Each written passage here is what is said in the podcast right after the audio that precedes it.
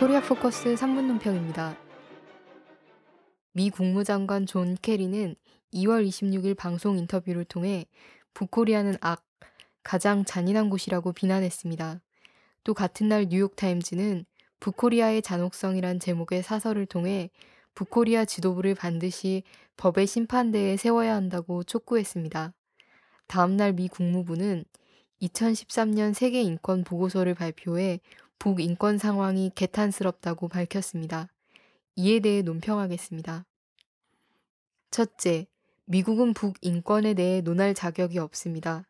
노암 촘스키 교수의 저서 더러운 진실에 따르면 미국은 매년 2만 7천여 명이 자살하고 2만 3천여 명이 살해당하며 1,300만 명이 폭행, 강도, 절도, 방화 등의 각종 범죄 피해를 입으며 이중 70만 명의 여성이 강간을 당하는 사회입니다.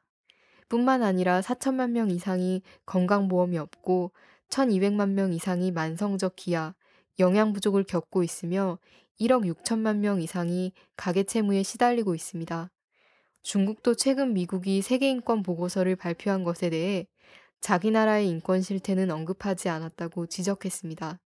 중국 국무원은 세계적 범위의 미 국가안보국의 전자도청 행위, 파키스탄에서 무인기를 이용한 민간인 학살, 위험 수준에 도달한 미국의 총기 사용 폭력과 광범위한 농장에서 자행되는 소년 노동 등을 미국의 인권 침해 사례로 들었습니다.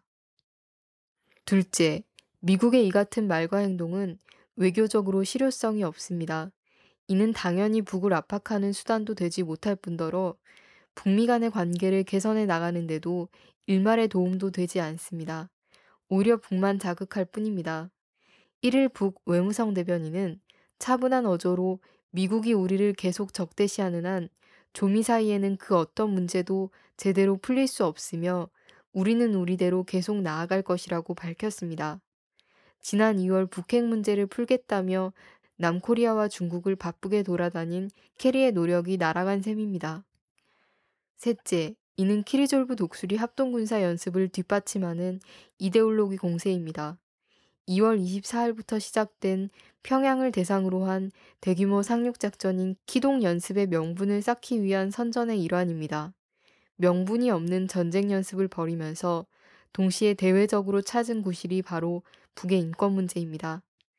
군사적 공방이 치열해지고 전쟁 위기가 고조되는 3, 4월에 인권 시비를 통해 북을 더욱 고립시키려는 저희를 드러낸 것입니다.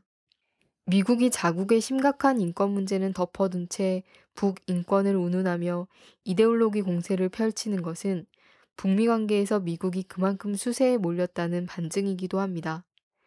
캐리의 외교에 대해서는 미국 내에서도 비난이 잇따르고 있습니다.